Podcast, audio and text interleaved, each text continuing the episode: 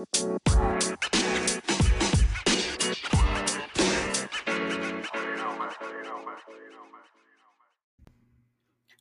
hello, hello. Welcome. This is Twisted Wicked Crime with me, Christina. It's another Sunday, so you know what that means. Another twisted and wicked case. Well, hello, everybody. How is everyone? Oh my gosh, I missed you guys so much. Like, it's crazy how much I love doing this podcast because I really do miss my strangers.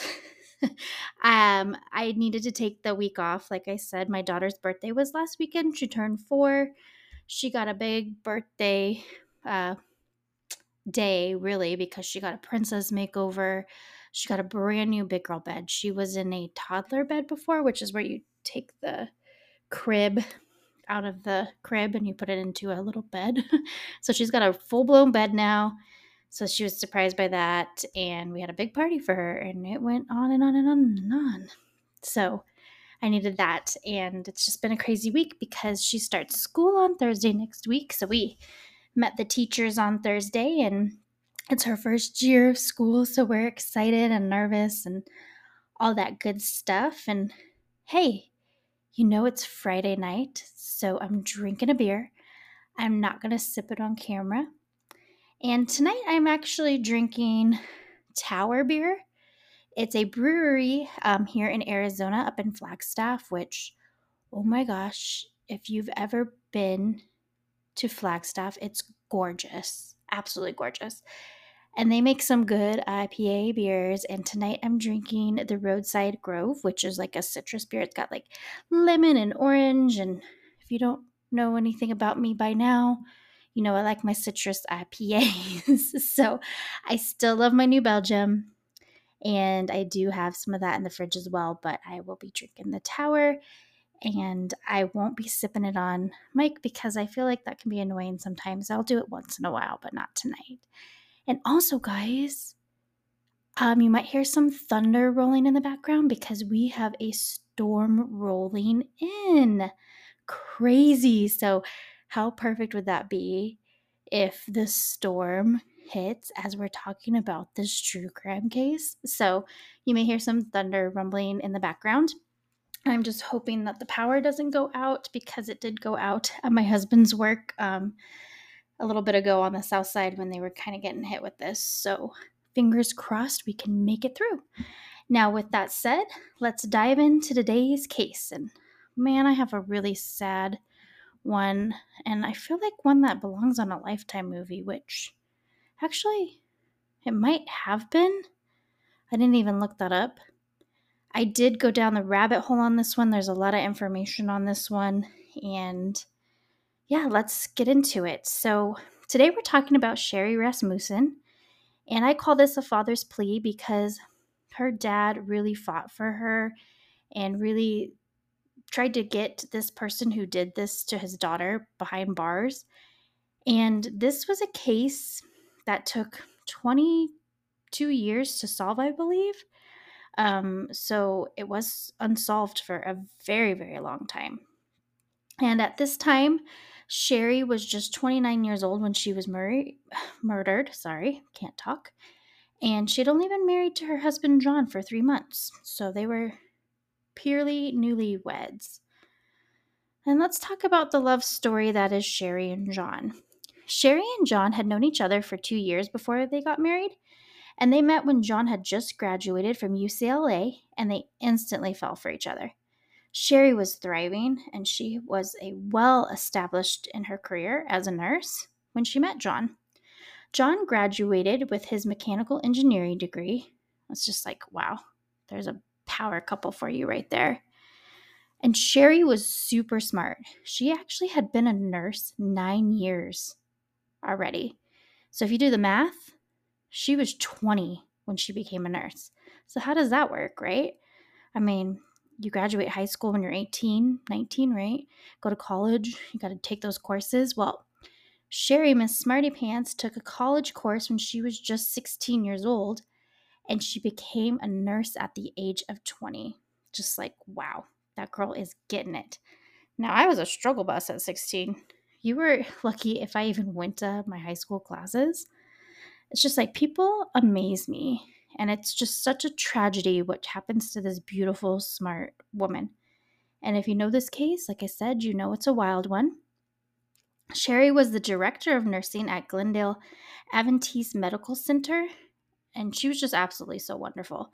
Sherri loved people and she wanted to help them and take care of them. And from very early on, she knew she wanted to be a nurse. And she wanted to elevate the nursing program and nursing across the country. And you can actually just tell from looking at her photos how kind and genuine she was. Her parents and siblings all said how amazing she was and how sweet she was. And friends, of course, had nothing but positive things to say. It just sounds like she really touched a lot of people's lives, and it really breaks my heart whenever I'm researching these cases that it's always these types of people that get murdered. Like, I don't think anybody should get murdered, but I just, I feel like these smart people get murdered all the time. These kind ones, the ones that do want to do good for the world. Like, ugh, disgusting, right? Okay, so when John met Sherri, he was like in total awe of her too. Like, oh, like there was not only an attraction to her beauty, but he loved how smart she was and how she was with her career, like really going and getting it, like a go getter. Now, her parents were proud of her, and John saw that too. They did actually have a lot in common. They both liked to run and work out. They liked a lot of the same things movies, restaurants, you know, typical interests. They had a lot in common. And they really had a deep connection for sure. Like any relationship, of course, it had its ups and downs. And we'll talk a little bit more about that. But they really did love each other. Now, sadly, on the morning of February 24th, 1986, that changed everything. That morning, Sherri was debating going into work or not. She had been called in on her day off to help teach a human resources class for the nurses. And she was deciding this as John was getting ready to go to work himself.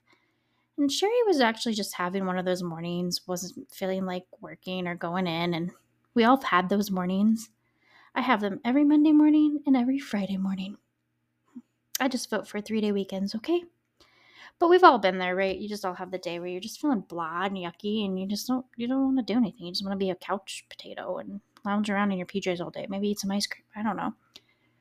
John was actually helping her work through it, and he said, "You know what? Why don't you just go in and get it over with?" Now, after he had said this to her, it was 7:20 in the morning, and he took off to work, but he first stopped to drop off some dry cleaning, and then he headed in. John, John, excuse me, I'm getting tongue twisted already. John called Sherri later that morning to see if she had decided to go into work after all. And she didn't answer, so he did assume that she went into work. Now remember, this is 1986, so no cell phones. Well, I don't actually know. There were probably like those Zach Morris cell phones kind of floating around out there. I think that was like the late 80s. But anyway, no cell phones. So John called her office, and her secretary told him that she wasn't there, and actually, she hadn't seen Sherri in the office at all that day. Now, this didn't strike her secretary or John as something weird or something to worry about, because this particular day was a Monday, and on Mondays, it was not unusual not to see Sherri in the office as she bounced around to teach different classes. It was just a very busy day. John and Sherri, John, oh, uh, sorry, John tried Sherri a few more times at home and she didn't answer. Now he started to get a little worried, like something might be up, but not too much though, as he thought maybe she just ran out to run some errands. And he was trying not to overreact. Again, like this is the 80s, no cell phones, and you can't really take your mind to think anything's wrong, right? Well, John went about his day, and when he got home later that evening, things were very off as he pulled in. The garage door was wide open. Okay. Could have forgot to close it, right?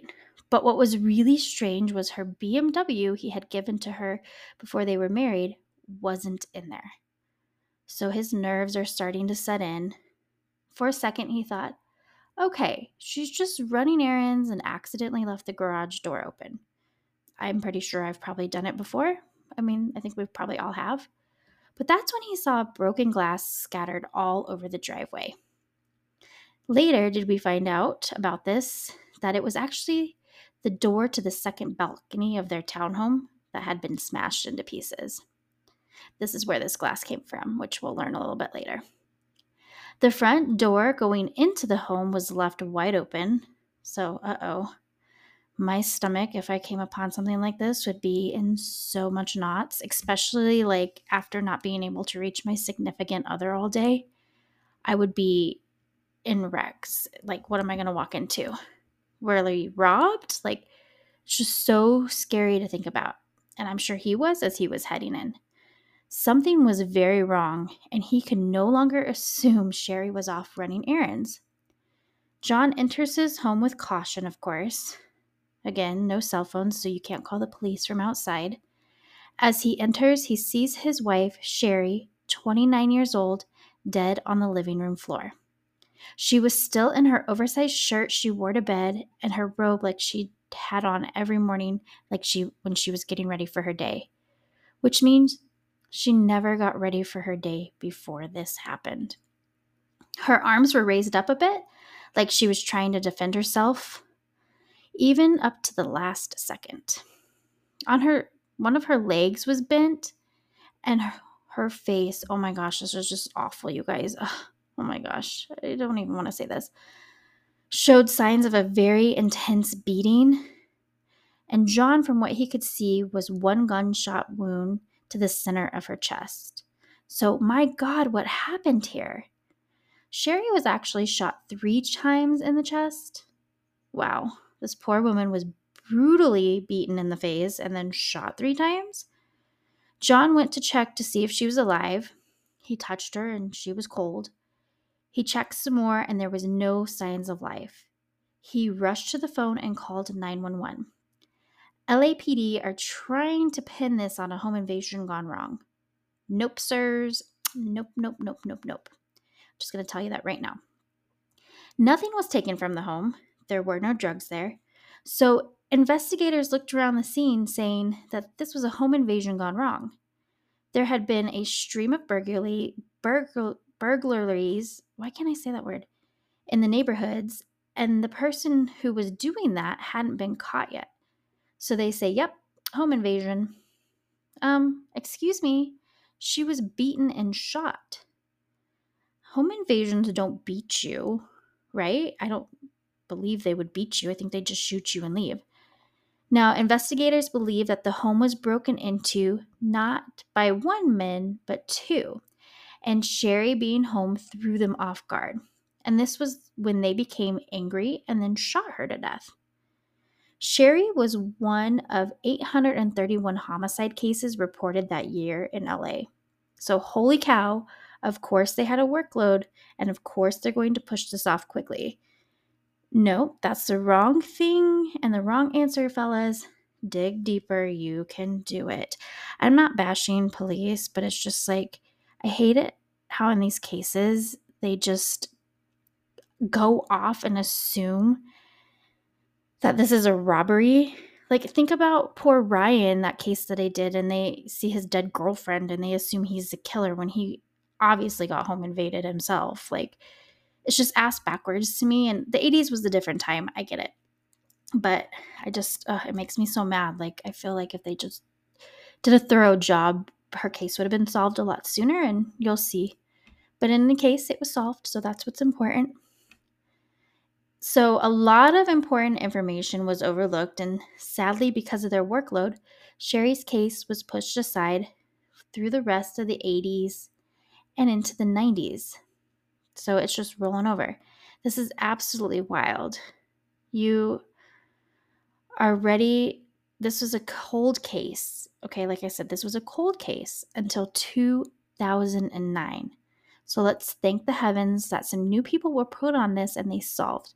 Because, my guys and gals, this is just so crazy what happened. And again, I'm going to say, like a lifetime movie. And like I said, I don't know if it is one. You Google this case, and it feels like thousands of pages come up. It's just mind blowing that it was a cold case for so long.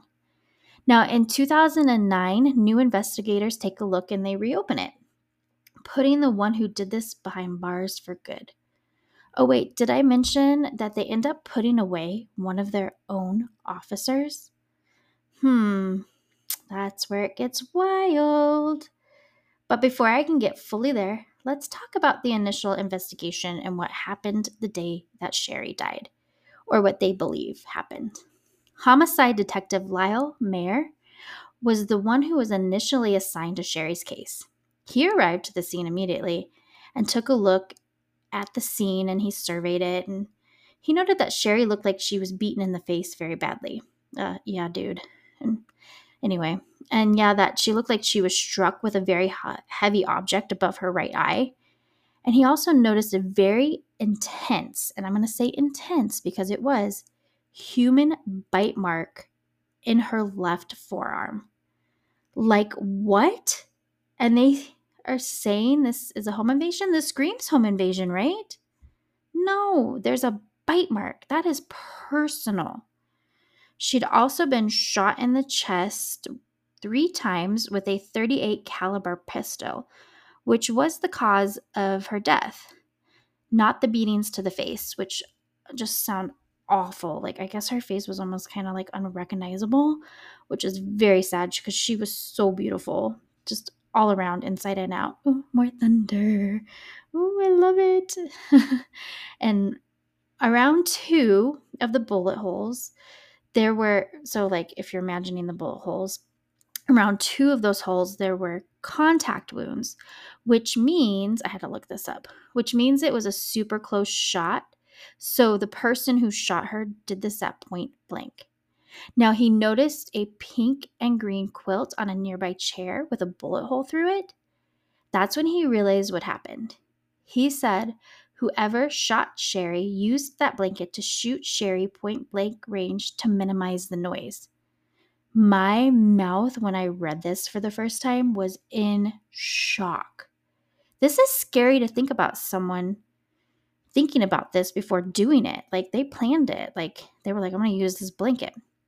This was planned out for sure. Like a home invasion's not going to use a blanket to silence it. Detective Mayer looked around the townhome and more, and it was absolutely trashed. Not like it had been robbed and ransacked, but like there was a major struggle that had happened. A vase had been smashed on the floor. A large stereo and speaker had been flipped over with all the wires out, but the rest of the equipment was fine.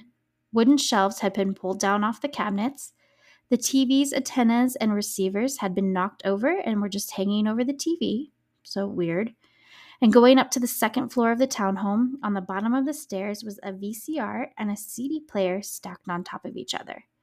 The CD player had a bloody fingerprint smeared on it. Okay, that's very eerie. There was also blood smeared all over the walls leading up the stairs. Now, remember the balcony door? It had been completely smashed out. This, again, I'm going to say, is not a robbery or a home invasion. Nothing was stolen. So, after taking everything in and observing, Detective Mayer wanted to bring John in for questions sorry, guys, or even girls, they're always going to question the spouse first. He wanted to know what John was doing the morning before he left for work, like what was the scene, like what he did when he arrived home to this. Detective Mayer was able to rule out John pretty quickly as a suspect.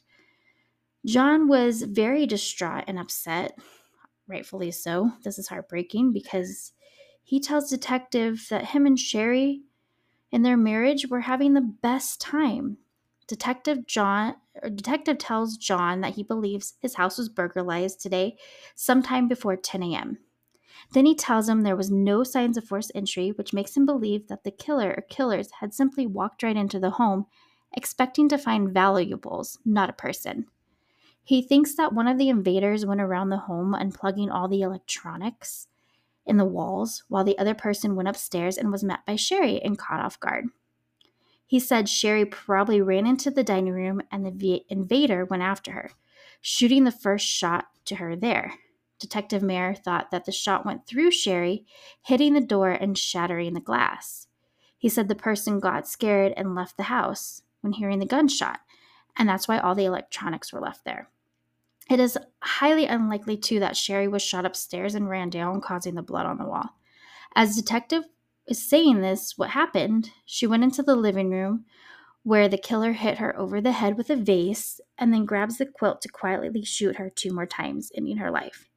He goes on to say that they go out and get Sherri's BMW, abandoning the plan to rob the house in the first place, leaving everything behind, and then they take off in her BMW. He said that's what happened and he saw nothing was taken. Well, strange that John and Sherri's marriage certificate was taken. But to be fair, no matter how long he was in the house, anyone investigating wouldn't know something like that. John, which he did report, but it was left out of the file case. Later, they do find Sherri's car a couple blocks away with the keys still in it. Detective Mayer felt confident that this is what happened, and so the criminologist for the county's coroner's office, Lloyd McCamey, McCamey, I think is how you say it, went to the scene to examine the body. He arrived around 2 a.m. and he did a very thorough investigating. It's interesting too that the marriage certificate, sorry, going back to that, that was left out real quick, that a lot of other things go missing from this case too, not just that just the fact that the coroner did a thorough job like makes me think of that. So to him it looked like Sherri was in a fight with a slash above her eye coming from something other than a fist. He thinks that she was struck in the face with the gun that shot her. She had an abrasion on her wrist area which he thinks she might have been tied up at one point with a rope or something. Now, this is hard, but he found this is so disgusting. Oh my god. He found two of her fingernails were completely torn off and missing. And those two fingernails were later found by the door, which means whoever did this ripped two of her fingernails off too. I'm actually cringing right now. This is so brutal. He believes that the first shot that went completely through her body was the one that killed her, but it also may have been the last two. He couldn't tell for sure. There were two other shots to her heart and lungs, which became lodged in her chest and spine. Oh, Sherri, this is so sad. Her body was traced for any DNA. They didn't think that she was raped. There were no signs of it, but they did the rape kit just to be sure. Now, all this went into the file or evidence room, and he swabbed the bite mark injury and he even measured it. And he made very notes and details about this. And then he put the swab in a sealed evidence tube with the date and time. He placed this in an envelope and evidence. Now he thinks that the bite came as a last fuck you. Thank you, right? That's personal. that this bite came after she was already dead. So whoever did this bit her after she was dead. And that is personal. The coroner took four hours to examine her, and then he drove to the coroner's office. Sadly, all his hard work, most all of it, would become lost. okay, how? Makes me angry. Well, we're going to get there. Detective Mayer, looking over everything after the coroner did his report, that something in him felt like this was personal. Okay.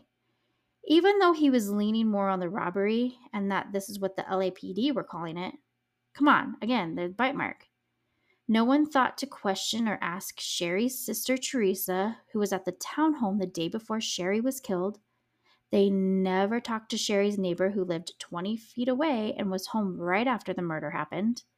And the big kicker, they never spoke to Jane, Shane or Sherri's really good friend, who knows of someone Sherri has been having problems with.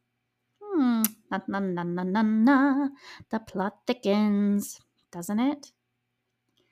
They did talk to John and Sherri's parents, who all mentioned this person's name Stephanie Lazarus, John's ex girlfriend. And they pushed the police to talk to her. They were kind of rude and they were refusing to talk to Stephanie or bring her in. And that all three of them that they didn't really talk to had said they need to investigate on Stephanie. So why wouldn't they talk to this person? Why wouldn't they talk to Miss Stephanie? Oh, that's right. She's an LA police officer. protecting their own, are they? Stephanie was only a rookie at this time, but she was one of them. Sherri's dad, Nell, called Detective Mayer the day after his daughter's death and told him to look into Stephanie. He just knew, like her friend, that Sherri was having issues with this woman. He kept asking, Did you speak to her? He recalled Cheryl, Sherri being uncomfortable around her four separate times. Sorry, I'm getting tongue twisted again. Maybe I do need to sip my beer. One time being that Stephanie just showed up at her and John's townhome to see if John could help her wax her skis.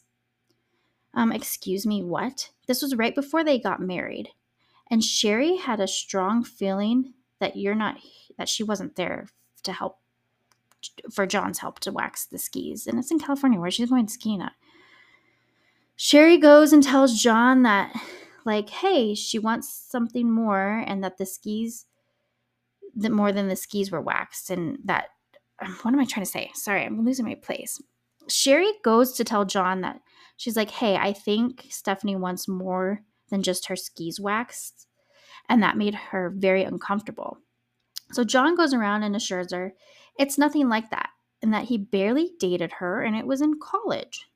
And he will wax her skis as he doesn't want to cause any drama or a fight, which maybe he knew about her violent behavior. Anyway, don't lie to your wife. Sherri hoped that this would be the last time she saw her. A few days later, Stephanie showed back up to pick up her skis.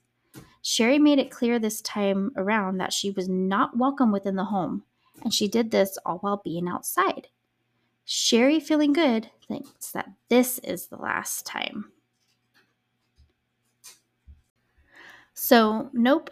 Days later, she shows up again, and this was after John had actually already left for work. Stephanie showed up at the townhome in her police uniform. She tells Sherri, Oh, wow. I was just on break from work and wanted to come by and say hi to John to see how he was doing. But I'm surprised you're here. You're usually at work.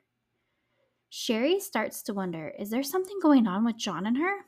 Or is this her being sneaky and her plan to get John? It's such a tough situation. You want to believe the one you love, and this woman is pretty much crazy. Does she come over all the time while she's at work? So she tells John this, and he tells her Again, nothing is going on. Oh my gosh, did you guys just hear that thunder? Listen. Ooh, it's gonna storm, and I'm gonna take a sip of my beer. I told you guys I wasn't going to, but I'm going to. Mm. So good, guys. It's a good beer. Flagstaff. Mm, I need to go up there again. It's so nice and cool. Snows. Well, anyway, John tells her nothing's going on. Um, this would make me very uncomfortable. Like, I would not be okay with this. And sadly, there is one final uncomfortable encounter. Just a couple days before her and John's wedding, Stephanie shows up at Sherri's work, pushing past her secretary in a very proact, pro, provocative, I can say that word, provocative outfit. Provocative? Provocative. Provocative, right? I don't ever dress like that, so I don't know what the word is. Scandalous. She's just scandalous. And she tells Sherri that her and John are very much still romantically involved. She tells her that she should not trust her future husband, and that if she can't have John, no one will. Is that a threat to Sherri? Is this is Sherri's dad telling Detective Mayer all this the day after she died. Detective Mayer tells him that you actually watch too much cop shows. Okay, Nell loved his cop shows, no doubt about that, but what? Her dad is telling him this woman threatened his daughter and that this is not a home invasion and that he needs to investigate Stephanie. And he's fighting hard. He knows this was Stephanie and he is trying to get his daughter justice. He's actually practically begging them at this point to talk to her. Detective Mayer said, no, it was a robbery, robbery, or someone who may have wanted to hurt her. John also mentioned Stephanie to them too, remember? These poor people just knowing that it takes 22 or 20 years to solve this were fighting so hard at the beginning. Sherri's parents did fly from Tucson, Arizona. Hey, hey, hey, Tucson, shout out. That's where I live, if you already know that. they actually lived in Tucson and they actually flew out to LA to meet with the detectives in person when they learned that Sherri's case wasn't being taken seriously. And they were shocked that they still hadn't looked into Stephanie. As they showed them, meaning as the detectives showed Sherri's parents the two sketches of the two men and told them about the stream of robberies, the coroner said that the fight could have taken an hour. So I guess when Stephanie, as we know at this point, um, if you haven't figured it out by now, I've said her name enough that she's the bitch that did it. Spoiler alert. Um, they fought for an hour, I guess, before uh, she killed Sherri, which this is what the coroner's saying, whoever killed her, if they fought for at least an hour. Well, two big guys against a girl would not take an hour, and they certainly wouldn't use a blanket to silence the gun. And they're going to take the time to do that and then bite her?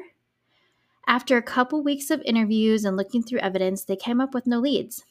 At some point, they boxed everything up, all the notes they had, the evidence, you name it, and they put it on a shelf. Now, this was a still active case, but it was a cold one.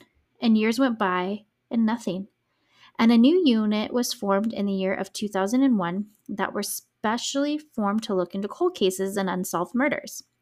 There were thousands and thousands of unsolved, even going back to the 70s. Within those unsolved were Sherri's case, and her case landed on the desk of Detective Rob Bub. Ha ha, I love that name. It's fun to say. And he's amazing, by the way. I love him, and so will you. If you have not heard this case anyway, you will love him. He's the one that gets it done, guys.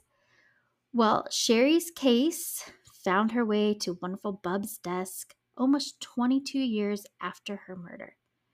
22 years. As he was going through this case, nothing popped out at him, and then he saw a note about the bite mark. In 2004, he realized an error had been made. Remember Lloyd, the coroner, had took that swab and he drove it to the coroner's office? Well, that sample never made it to LAPD office. It was delivered to LAPD's Science Investigation Unit, and it was sitting in a freezer in the coroner's office for 18 years. Eee! Well, this DNA sample was there and it got tested. And it did not match anyone they had in the criminal system, but it did determine that it was a woman's saliva. Detective Bub went to the suspect list to see if there were any female names mentioned, and there was only one Miss Stephanie Lazarus, who was now high up on the detective. She was a high up detective with the LAPD, of course, right? Sorry, my daughter's distracting me because she opened the door. So I'm going to take a sip of the beer. So sorry if you hear background noise. Now, Detective Bub did not know her personally, but he knew who she was, and she was a very well respected detective on the department. She went to ULCA and then joined the LAPD right out of college. She got married to another officer in 1996 named Scott Young, and they adopted their daughter together. Stephanie's friends said that she was intelligent and sweet, that she was great at what she did. She did volunteer work, she would bake sweet treats for neighbors, and she was very well liked by all. She did, uh, she was a part of the DARE program, and she also did a lot within the department. In 1993 is when she made detective, and she was even a part of internal affairs. And get this, was an instructor at the police academy. This is so scary when you look at her as a whole. How could someone like this do what she did? She was one of two people on a new force investigating art theft that she even went out of her way to learn different techniques to help solve the cases. Now, this made Detective Bub very nervous when he had to investigation, but he wanted justice for Sherri. Like he's like, I got an investigator, but he's worried. He was worried it wasn't going to. F- he was worried that it was going to fly through the rumor hall of the LAPD and get back to her, or someone else would try and cover it up. Well, guess what? Somebody already did. A couple people. Detective Bub learned that he was not the first one to try to investigate Stephanie, but evidence went missing. Hmm.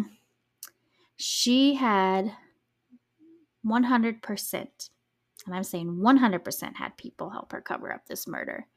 That was also on the department. You know she did, because she's pure evil. You murdered an innocent woman because you wanted her man and you couldn't accept it. Then you had others help you cover it up. That is sick. If one of my coworkers murdered someone, I would not help them cover it up. Idiots. Bub, not my coworkers. I'm talking about her coworkers.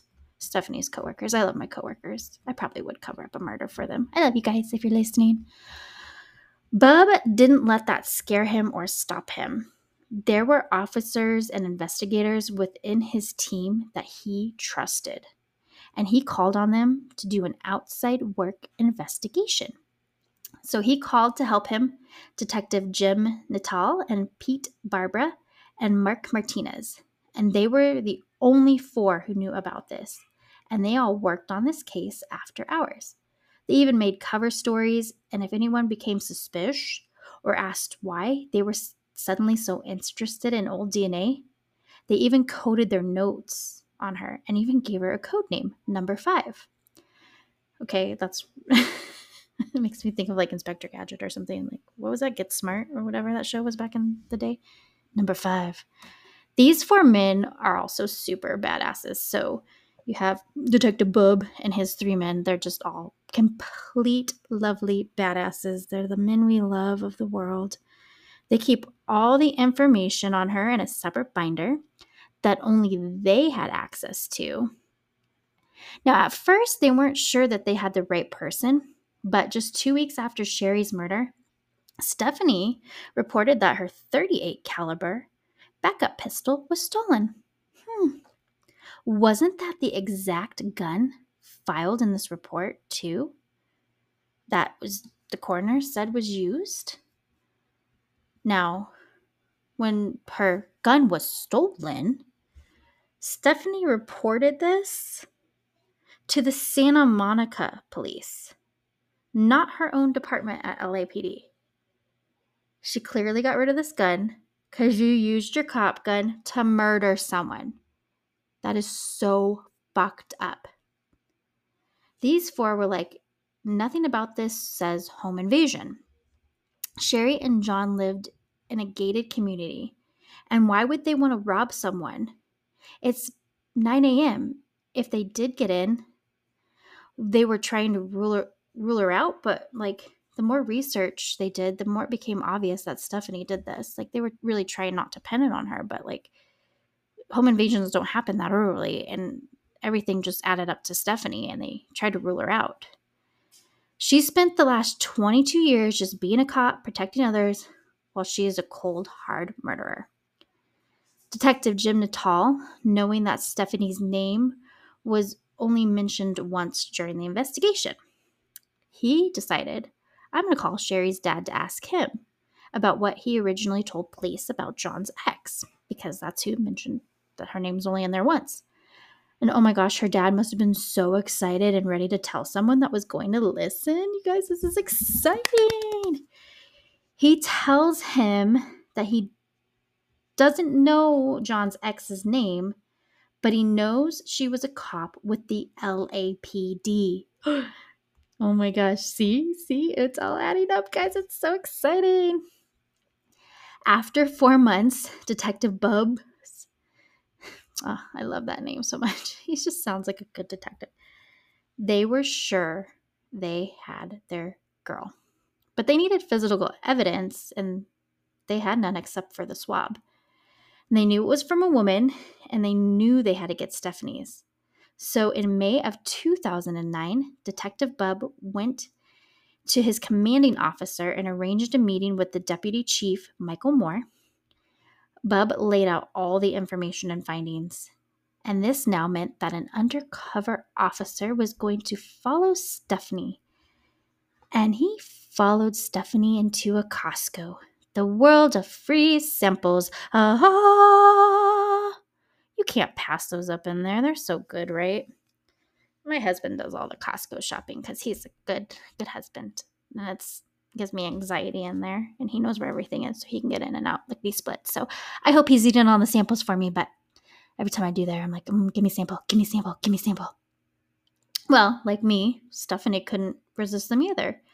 And she decided, this is the best. She didn't sample food, guys. No, this is just perfect. She's going to sample a drink, and she used a straw. So she used that straw and that cup and she threw it away. Undercover cop to the rescue. He swoops in right after her and he grabs that cup and straw and he puts it in evidence bag and he directly brought it to a lab to be tested right away. After a week, ding ding ding, it was a match for Stephanie Lazarus. Oh, well, now it's time to bring Miss Devil in for questioning. Let's listen to some of this investigation too. It's disturbing. We'll get there in a minute. I want you to listen to her. She's got the scariest eyes, by the way, you guys. Oh my god, they are freaking hell. You see hell in her eyes. Like, she's a scary ass woman. and I'm going to try to get these clips right because I have a few of them and I got to time them right. So bear with me if the audio is a little little weird. But first, on June 5th, 2009, she was brought in. That morning was a typical one for Miss Stephanie until she arrived to work at the LAPD downtown investigative office. It was around 9 a.m. when Detective Jaramillo poked his head into her office and asked if she could help with something. She said yes, and he told her that they had someone in the office who was related to an art heist. He asked her if he if she could help interrogate them. So they took her to the basement where the cells were and they took her into the interrogation room where there was no suspect. Instead, it was his partner Greg Stearns. And Steph, well, they told her, Can you sit down? And he explains to a confused Stephanie as he brought her down there because well, they brought her down there because they didn't want to cause a huge scene upstairs. Now, she knew she had to, and you will hear when I play some clips. So let's take a listen and to what they ask her and her answers. Okay, sorry, I had to take a quick break because my daughter interrupted me, but let's go ahead and take some listens to some of these clips and you can just kind of see and listen to her crazy, and she's all over the place. So, this is clip one that I'm going to play for you. As far as your name being mentioned. Oh, do you, okay. Do you know John Ruetten? John Bruton. John Ruetten? Ruetten. Ruetten. Oh, yeah, I went to school with him. You did? Yeah. How long did you know him? Gosh, I went to school in, um, let's see, went to UCLA in 1978. I started and, um, you know, met him at school at the dorms. Mm-hmm. Um, Were you guys friends? Close friends? yeah, we're very close friends. I mean, Yeah. I mean, what's this all about? Well, it's regarding. It's a case we're working on. It involves John, and in there, some of the statements we we reviewed. Uh, you know, there's notes and stuff that he, that he knew you and stuff. Oh, yeah, I mean, we good friends. Um, lived in the dorms for, I lived in the dorms for two years. Um, You guys lived in the same dorm? yeah, Okay. yeah, Dykstra. Okay. Were you guys just friends or anything else, or Yeah, we were we were good friends. Yeah. Was there ever any relationship or anything that developed between you guys? Yeah, I mean we dated. Uh, Uh huh. you know, um, I mean, is what's this all about? Well, it's relating to uh, his wife. Okay, Okay. Did you know her? Not really. I mean, I knew that he got married years ago. Uh huh. Did you ever meet her? God, I don't know. Um, Do you know who she was or anything? well, I let me think. God, it's been a long time ago. Um, um, I I may have met her. Um, geez, you know, Yeah. Uh, well, let me see. Let me ask you. You said you you dated John. How long did you guys date? I mean, eh, well, I, are you guys? Is this something? I mean, you said I was going to interview somebody about art and how you guys are. Here's, here's I mean, Stephanie. Here's the situation. Is basically we, you know, we knew that this when we saw this in the in in this chrono that maybe you know there was some relationship there. That's what the chrono seemed to indicate, and we didn't want to come up to you at your desk and ask those kinds of questions or do anything. You know how up there people can see what's going on if you go into an interview room or people are in there getting oh, supplies. So we, we wanted to afford you some privacy, some confidentiality Okay. to talk about this because we thought it might be, you know, something, you know, you're married to someone else, obviously, and so forth, and that you may not want to, you know, talk about these things in that setting where someone, you know, we don't want the rumor mill or gossip or any of that kind of stuff I to start. that's fine. I mean, So we, we, we did this just as, as a means to try and speak to you in just Okay, a I mean, I confidential just- place where you, you know, where where your business isn't out there for other people and, and, well, you know, I mean, your division to yeah, know I about. mean, you know, God, that's been a million years ago. I mean, you know, So, what you guys are hearing is she's already lying her butt off. She's getting completely tripped up. She is just like a psycho woman here, right? Like, she's tripping over her words. She's doing all that. Like, I'm trying to find that other clip here. Try to time it right for you guys. So, she is just, you guys tell me what you think of her because she is a piece of work, right? Like, yeah, Miss Stephanie. Yeah. So let's go ahead and listen to a little bit more. Sorry, I don't have it at like the exact spot, but here we go. the um, people I still keep. I, I haven't been in contact with her in a long time. Um, I mean, what, what, you know, what's uh, what's I mean, what's this all about? I mean, Well, let me ask you, what ended the relationship between you and John? you know, I don't. It was kind of a weird relationship. I mean, we we we dated. Um, I can't say that he was my boyfriend. I don't know that he would consider me his girlfriend. Um, we just we dated. We did things. I played sports in college. He played basketball. His brother played basketball. Um, it, it- we just, you know, it just didn't work out. I mean, I don't know what to tell you. It was like I went out with other guys. Um, saw other guys. I went on lots of vacations. Um, you know, And, and once you guys split, were you guys still friends or kind of, uh, you know, I mean, problems? Is it friendly, not friendly? no, I don't think it was not friendly. I mean, we were friendly. Um, uh, I know that we went to Hawaii um, at one point. Um, another friend of mine who's actually dying right now uh, was uh, went to Hawaii with us um, at some point. Um, Remember roughly when that was? Oh, Geez, um, let me think. Hmm. I'd have to check my pictures. Um, or I'd, I'd say I'd ask Greg, but my friend Greg is like dying of liver cancer right now.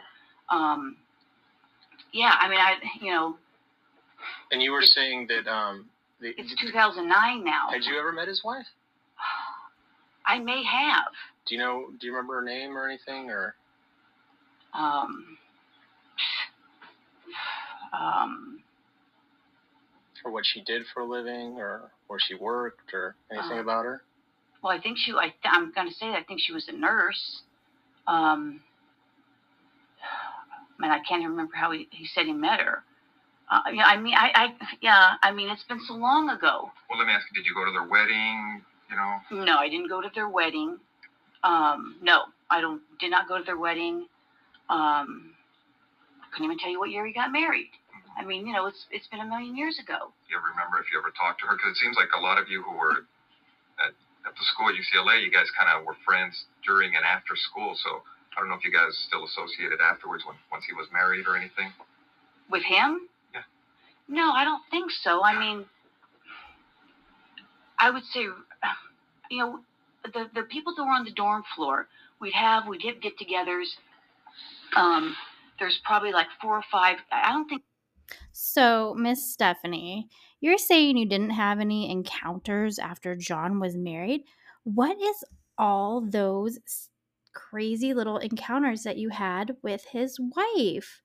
Like trying to manipulate everything that you have going on, trying to break up their marriage. You're so full of caca. And do you guys hear how she's just getting tripped up on her words?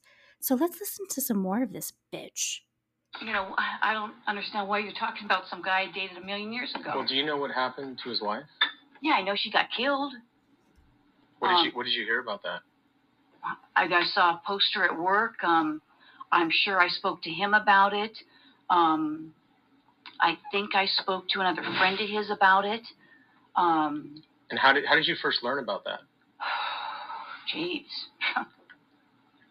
Someone could have called me. I could have heard it at work. Um, I think at one point there may have been a flyer or something. I know a good friend of his. Um, Were you on the job back then when that happened? Yeah, I think so. Yeah, I'm sure I was on the job. That's why I would have heard about it with the flyer. Um, he had a good friend, Mike, Mike Boldrick, Mike. Hmm, um. Anyways, a, fr- a, he may have lived in the dorms. I don't remember if that's how I met him. Um, I I may have talked to him. I mean, you know, I don't remember how I heard. I mean, I don't even remember what year it was. And you think you, you thought you said you thought his wife was a nurse. Do you have any idea where she was working at the time, or did he ever Um, mention that to you? Was it a hospital or a doctor's office? I'm or- sure he must have mentioned it. Now, now that you're bringing that up, I think she worked at a hospital somewhere. And yeah, I may have met her at a hospital. Um, I may have talked to her once or twice, um, at a, at a or more. Um, you know, being that you're kind of used to see uh, John, you know, was it everything okay between you guys? I mean, there was never anything uncomfortable or anything between you and her. um, you know, I don't know. I mean, it's God. It's been so many years. I mean, uncomfortable. I mean, I, I can't even. I can't even remember if we had a conversation. I mean, we may have. I may have. I may have seen her at his apart. I- You know, it, uh, geez, how many years ago is that? I don't even know what year she, you know, got killed Where was his apartment? on Roscoe. Okay. Yeah, Roscoe and um, um. So she's just getting worse and worse. And I'm just going to tell you guys, I'm just playing you some clips from the beginning of this. This interrogation video is over an hour long and I've watched it like several times. So I picked out what I thought was like the best clips for you guys to listen to because you can just really hear how much she gets tripped up. And like, I just like, she's a cop, so she knows how it works, right? So she's trying to like work the system, if you will. And it's just insane to me how she's just like, I don't know, it was so long ago. I don't know, I don't know, I don't know. And I think it's hilarious. And that's why I wanted you guys to listen to it. So I'm going to actually let you listen to a little more here. And here we go. I think in Santa Monica. I have relatives that live in Santa Monica and Venice. Um, Who lives there? my uncle.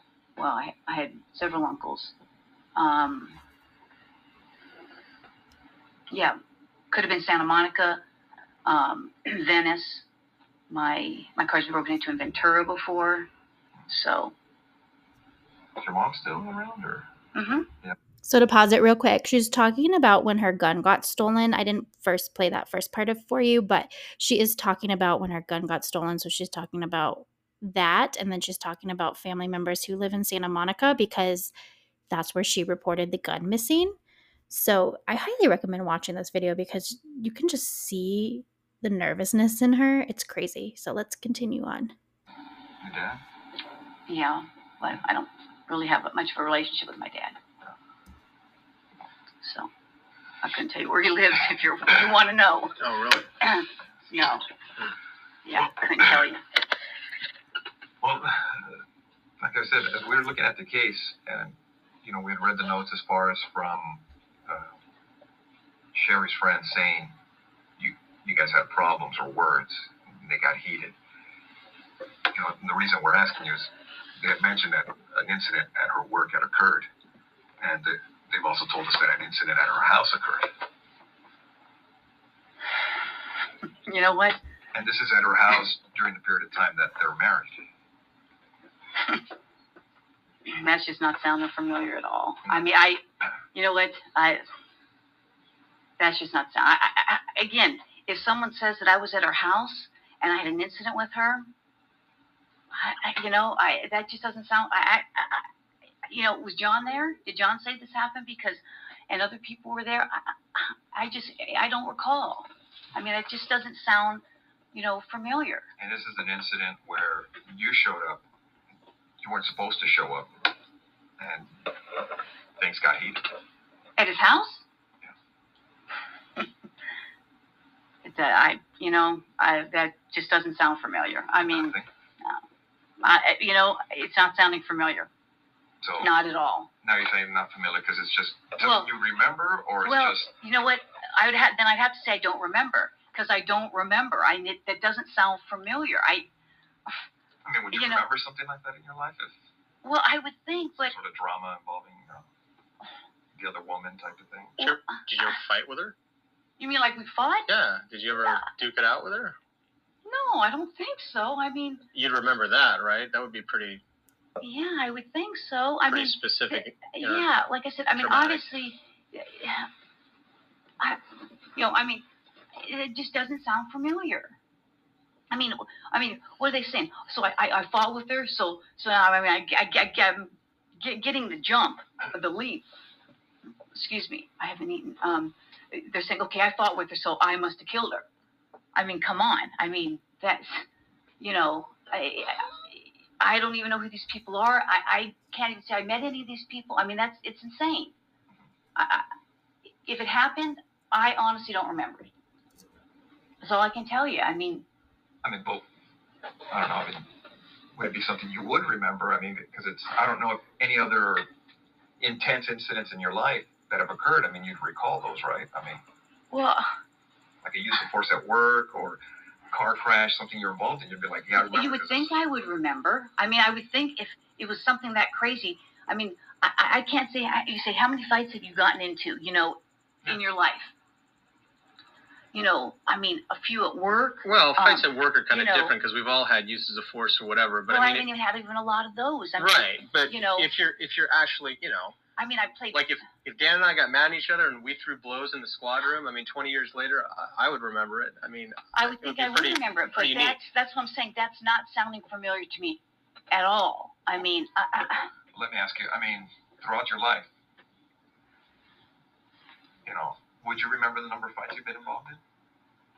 And I don't mean kind of like a bump or something, just a, a physical fight where you everybody's hitting each other, scratching, pulling, you know, whatever. maybe. I mean, I can't say I've been in a lot. You know, I played sports. Yeah. You know, you get into scuffles there, and mm-hmm. um, And you recall some of those, right? So, as you can hear, she's starting to really get nervous and she's starting to eat her words. And this clip that I just played you is towards the end of the video. So, she's starting to realize she's caught and she's trying to back herself out of a freaking corner. So, I'm going to play you one last clip. I know I'm doing a lot, but this interrogation video fascinated me. Even Ryan, like, I felt like I did a lot of his too. But this one, it's just if you watch it, she is insane, like uh, constantly. So we're gonna go ahead and listen to right up to when they decide that she is gonna get arrested, and I will talk about the arrest because that doesn't show it in the interrogation video. But one last clip here. I just yeah, I can recall some of them. game, get, yeah, games get Yeah, intense. but like I said, this you saying this, this is just not ringing a bell. nothing. I mean, but you know, I, I don't know what to tell you. It's it's just that's just not ringing a bell to me. It'd be something. I would think I would remember. Yeah. I mean, I'm, uh, If you're in this, I would think so too. if you're in this other girl's house and but words are exchanged, I mean, you figure you recall. I would think. Especially if it got physical, right? Well, I would think. and it's relating to you know a guy that you were dating and that Wow. she's dating now you know and it's just Yeah. like a whole love triangle type of thing i mean you figure you remember that right Well, I would think. so I mean, I don't to still tell you. no because i'm i mean i'm trying to i'm looking at the notes and people are kind of i mean they're pointing the finger at you Well, and I mean, that's not ringing a bell to me. So, uh, you know, I don't know. You know, it's. Uh, I don't know what to tell you. I mean, that just sounds crazy to me. Yeah. So you offhand, you don't recall ever going into her house and having words and physically, you know, No, I attacking mean, her, her attacking you, no, nothing like that. no. I mean, that's no, Nothing. no, no, not at all. Okay. Well, on some of the, uh, on this case, you know, this is occurred in '86, right? Uh, detectives processed the scene, things of that nature. Uh, they did fingerprints and all that stuff. You know, the, well, you know the standard Mhm. stuff. You've been doing this longer than I have. Uh, Well, not about that. I got 26 years on, going on 26. 19. So, but you know, as they processed everything, uh, they did the best they could at that time, and they looked at a lot of a lot of people and different things in this case. And you're right. I mean, if you guys are claiming that I'm a suspect, then you know I, I got a problem with you know with that. Okay. Okay, so you know if you're if you're doing this as an interrogation, you're saying, hey, I'm a suspect. Well, I, now I got a problem with you know now you're accusing me of this. Is that what you're is that what you're saying? We're trying to figure out what happened, Stephanie. Uh, well, I'm I was you know I'm just saying.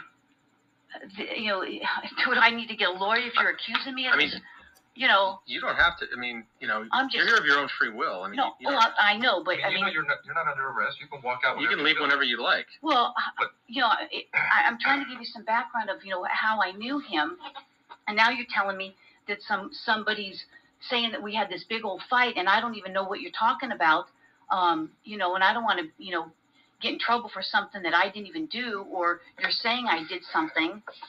Okay, Yeah, we understand. I mean, how would you guys like it if the tables were turned on you? I understand. No, Um, No, that's what we're telling you. I mean, you're free to go whenever you want. If, if this makes you uncomfortable and you want to, well, you want to, now you're starting to make me uncomfortable. the thing is, I mean, detectives did what they could at that time on the crime scene. Okay, and the burglary thing you're talking about, that is an angle that they looked at. Angle, but now we're looking at everything else on the case because nobody was ever arrested on the case.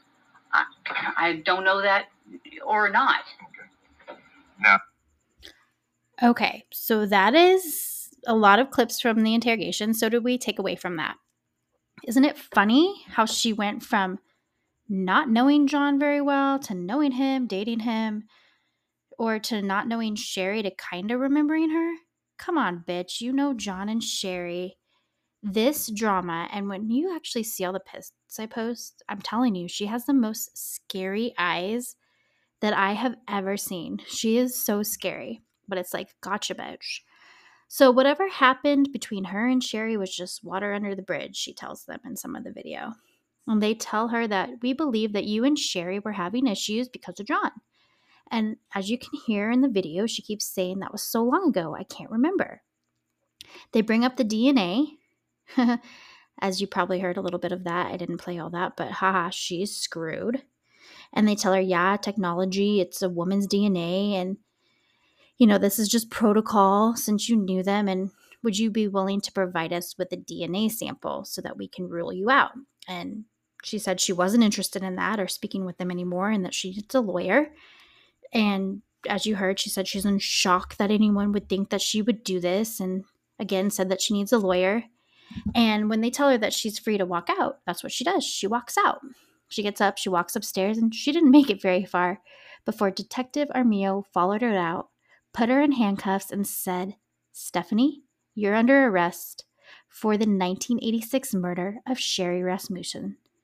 What a roller coaster. Now that she was under arrest, they were able to get a better DNA sample. The first one from Costco proved their suspicion, but this DNA sample after her arrest solidified it. The DNA person said that there was a one like less than 1% chance that this didn't match Stephanie. So, bye bye bitch. You're off to your trial. On December, well, not on, in December 2009, she was indicted for the murder of Sherri. Stephanie pleaded not guilty and was held on $10 million bond until her trial. Her lawyer her lawyer tried to get the charges dropped, basically saying that it was against the law to investigate one of your own officers. No, no, no, no, no. So he needs to figure out the law. Trial will go on. The death penalty was off the table. The Superior Court judge did find that the special circumstances attached the case didn't fit, so death penalty was off the trial. Okay, we'll take it. Life in prison is fine. On February 2012, the trial murder for Sherri started. Now, the DA said that this was straight passion of jealousy, and John and Stephanie did meet in college. From the beginning of the relationship, it wasn't that serious, but in 1981, after they graduated, him and Stephanie had become romantically involved dozens of times. He was clear with her that he didn't want a relationship and that it was just casual sex. However, Stephanie was falling and developing strong feelings for John. So in 1985, she learned that Sherri and him were engaged, and she called John and begged him to come over to her house. She wrote a letter to his mom saying how much she loves him and the past year has really torn her up. And I wish it didn't have to end the way that it did. I don't think I'll ever st- understand his decision to marry Sherri. John finally did agree to meet up with her, and when he did, she professed his love to him. So, this of her saying that she didn't really know him, they hardly dated, please. Saying to him what they had was special and that they had a real connection and bond. He could never have that with Sherri, but he could have it with her.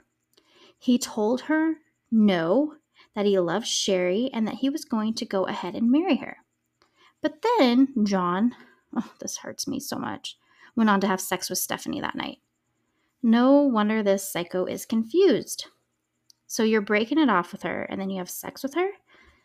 Stephanie's roommate at the time confirmed this and also said that John might have been done with Stephanie, but Stephanie wasn't done with John. Even when she did date, she would compare them to John, and she said that she would randomly stop by John's to remind him she's around, saying all things to Sherri's father had said. When Stephanie finally realized John wasn't going to leave Sherri, she went crazy and lost it on her, beating her and killing her. Nels was called to testify of how many times he told the LAPD to look at Stephanie, even saying that Sherri would tell him that someone was in disguise following her and dressed like a boy with eyes that could see through you. See, I told you her eyes were scary. Stephanie actually stalked Sherri and followed her a lot. John was next to testify and explains that Stephanie got real closure from the relationship, and that is why he slept with her the night when he had to end things. Okay, he thought that closure was like having sex with her. But he also went to explain why he well, he also had to explain why he went on and had sex with Stephanie two more times after Sherri, his wife, died at the hands of this woman. That's right, two times after she died. who even said police needed to question her, right? He mentioned her. Now, one time while they were on vacation in Hawaii, which she did mention, and she mentioned that there were some friends there, but they were there actually with other people. And they did it then. They cheated on whoever they were there in Hawaii with. You told them to talk to her, and you know she did this. The DA presented all the hard evidence and the 38 caliber gun, which was a standard issue with the department. Stephanie's lawyer tried to defend it by saying their relationship went on much deeper than anyone knows. They belonged together and that she wouldn't do it. While the bite mark with the DNA says it all. He tried to explain that one, two, of course, that didn't work. Like how the Stephanie's bite mark got on him. On March 8th, 2012, the jury deliberated for three days and they found Stephanie Lazarus guilty, and she was sentenced to 27 years to life in prison. Now, of course, Stephanie has tried many, many times to get this appealed, never succeeding. Hello, woman, you got away with this for 22 years. Now sit your ass down and rot in prison. Sherri's parents, Nels and Loretta, believed that John, who by the way got remarried and has a pretty quiet life, did not know anything about what Stephanie was planning on doing or did. No, he had no clue, but he, you know, he's made some bad mistakes. He's not completely innocent in the sense that he cheated on Sherri. And, you know, but he didn't know, and her parents agree, you know. John loved Sherri for sure, and he was shocked when he found her, even though he did what he did. John could not have known that she was capable of this. So, poor Sherri, she had so many goals. She was so smart and thriving in the nurse world. It's just so sad to hear something like this. And I'm so happy that her case was finally solved and her family got the closure. So, again, I must say, rot in prison, Stephanie. Well, that was today's case. And as always, you can see these people and the beautiful Sherri on my Insta at Twisted Wicked Crime, the pod. You can buy me a coffee or a beer at buy me a coffee twist slash buymeacoffee.com slash twisted wicked crime. I'd love the sponsors. I love to keep this podcast going. And I love all you beautiful strangers. Uh, next week, I think I'm going to bring you a mystery, like a spooky mystery. I think that's what I'm going to do. I'm not 100% sure, but we'll see. Or I might bring you a survival case. I feel like we earned one of those after these rotten ones. And I have to go get my daughter off to bed. So, with that said, I love all you beautiful strangers. I want you to stay happy, stay healthy, make good choices, and most importantly, stay alive. And I will talk to you all later. Bye.